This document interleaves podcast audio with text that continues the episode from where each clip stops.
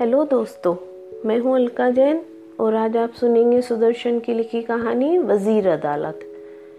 एक दिन शाम के वक्त जबकि आसमान पर बादल लहरा रहे थे, एक अजनबी शिशुपाल ब्राह्मण के दरवाजे पर आया और लजाजत आमेज लहजे में बोला, क्या मुझे रात काटने के लिए पनाह मिल सकेगी? शिशुपाल अपने गाँव के सबसे गरीब थे। ताहम अजनबी को दरवाजे पर देखकर उनका चेहरा शुफ्ता हो गया। उन्होंने कहा यह मेरी खुश नसीबी है। आइए तशरीफ़ लाइए। शिशुपाल के लड़के ने अजनबी की खातिर मजारत की। अजनबी उस पर लट्टू हो गया। उसने ब्राह्मण से कहा, आपका लड़का बड़े काम का है। इसकी खिदमत से मेरा जी खुश हो गया। शिशुपाल ने इस तरह सर उठाया, जैसे किसी ने सांप को छेड़ दिया हो, और हकारत आमेज लहजे में कहा, तुम हमारे मेहमान हो। वरना ब्रह्मन ऐसे अल्फाज सुनने की ताब नहीं रखते।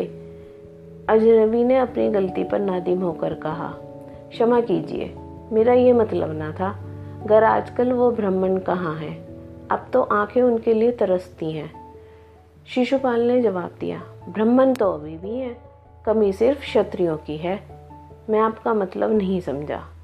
शिशुपाल ने एक आलिमाना तकरीर शुरू कर दी। अजनबी हैरान हुआ। कि एक छोटे से गाँव में ऐसा मुतबहिर भी मौजूद है। मुझे ख्याल न था कि गुदड़ में लाल छुपा हुआ है। महाराज अशोक को मालूम हो जाए तो वे आपको एक बहुत बड़ा औधा दे दे। शिशुपाल, आजकल बड़ी बेइंसाफी हो रही है। जब देखता हूँ मेरा खून खोलने लगता है। अजनबी, शेर बकरी एक हट पर पानी पी रहे हैं। शिशुपाल, रहने भी दो, मैं सब जानता हूँ। अजनबी ने कहा, नुक्स निकालना आसान है, मगर कुछ करके दिखाना मुश्किल है। शिशुपाल बोला, अगर मुझे मौका मिले तो मैं दिखा दूँ इंसाफ किसे कहते हैं? अजनबी ने कहा, अगर मैं अशोक होता तो आपकी ख्वाहिश पूरी कर देता। दूसरे दिन महाराज अशोक के दरबार में शिशुपाल की तलबी हुई। लोगों ने समझ लिया कि शिशुपाल के ये तलबी का हुक्म पयामे मर्ग है। सबको यकीन था कि शिशुपाल अब ज़िंदा ना लौटेंगे। शाम हो गई थी। जब शिशुपाल पाटलिपुत्र पहुँचे तो उनको शाही महल में पहुँचा दिया गया। उस वक्त तक उन्हें ख्याल था कि शायद उनके अल्फाज की कहानी यहाँ तक पहुँच गई है। इसलिए महाराज ने कुछ देने के लिए बुलाया होगा। लेकिन जब नौकर ने कहा, महाराज आ रहे हैं तो उसका कलेजा धड़कने लगा। इतने में महाराज अशोक शाहाना अंदाज से कमरे में दाखिल हुए और मुस्कुरा कर कहा, ब्रह्मन देवता, गाली बना आपने मुझे पहचान लिया होगा। शिशुपाल घबराकर उठ खड़े हुए। उन्होंने देखा कि अजनबी मेहमान राजा अशोक था। अगरचे महाराजा को देखकर वे बहुत डरे, मगर अपने आप को संभाल लिया। शिशुपाल, मुझे मालूम ना था कि आप ही महाराज वरना मैं ऐसी आज़ादी से कभी गुफ्त गुना करता। हम्म, शिशुपाल लेकिन मेरी बात में रत्ती भर मुबागलगाना था। महाराज लेकिन आपकी गलती थी। शिशुपाल नहीं मैं सबूत दे सकता हूँ।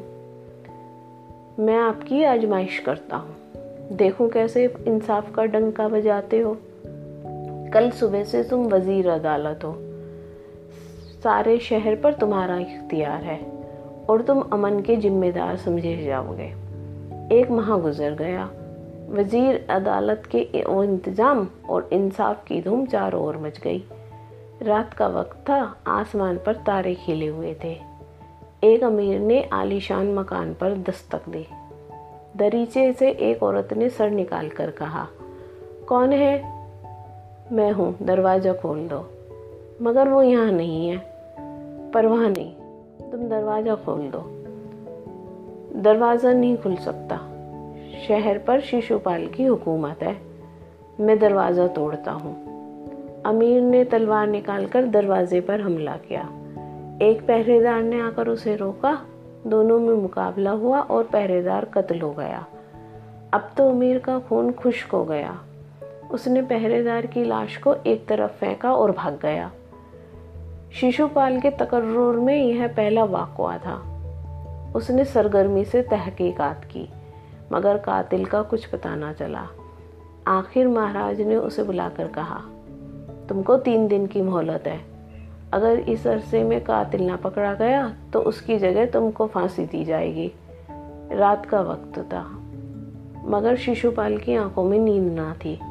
वो शहर के उस अनजान हिस्से में घूम रहा था जहाँ वो वारदात हुई थी। एकाएक मकान के दरीचे से एक औरत ने झाँक कर बाहर देखा। चारों तरफ़ सन्नाटा छाया हुआ था। औरत ने आहिस्ते से पूछा, तुम कौन हो? पहरेदार? शिशुपाल ने जवाब दिया, नहीं, मैं वज़ीर अदालत हूँ। जरा ठहरो। कहकर औरत खिड़की से गायब हो गई और रोशनी लेकर दरवाजे से नमूदार हुई। और वज़ीर अदालत को अपने कमरे में ले जाकर एक चौकी पर बिठाया और कहा यह आखिरी रात है। शिशुपाल ने जवाब दिया हाँ आखिरी रात। औरत तिल मिलाकर खड़ी हो गई और बोली, मैं सब कुछ जानती हूँ। कातिल जिसके पास आया करता था, मैं उसका नाम नहीं ले सकती। एक दिन जो वो आया था तो वो घर में न थी। कातिल ने मेरी बात पर यकीन न किया और दरवाज़ा तोड़ने पर आमादा हो गया। पहरेदार ने रोका तो उसके हाथ से मारा गया। वज़ीर अदालत ने कातिल का नाम पूछा। तो उस औरत ने सहमी हुई कबूतरी की तरह चारों तरफ़ देखा और उसके कान में कुछ कहकर जल्दी से रुखसत कर दिया। महाराज अशोक ने कड़क कर शिशुपाल से कहा, मियाद गुजर गई। कहो, मुजरिम का पता लगा लिया? उसने कहा हाँ मैंने मालूम कर लिया कि मुजरिम कौन है। लेकिन शास्त्रों में राजा की जात मुकद्दस तक सीम की गई है और ईश्वर ही उसे सज़ा दे सकता है। वज़ीर अदालत को इख्तियार नहीं कि उसको सज़ा दे। इसलिए मैं हुक्म देता हूँ कि कातिल के बुत को फांसी पर लटका दिया जाए और महाराज को तंबी कर दी जाए। ये कहा और शिशुपाल ने अदालत की मोहर अशोक के सामने रख दी और अपने गाँव वापस जाने की इजाज़त मांगी। लेकिन अशोक ने उसके एहतरामी आँखों से देखा। आपकी ज़ुरात तारीख हिंद में याद रहेगी। ये बार आप ही उठा सकते हैं। तो ये थी आज की कहानी। आशा है आपको पसंद आई होगी। अगर आपको ये कहानी पसंद आई हो तो ये पॉडकास्ट सुनते रहिए। धन्यवाद।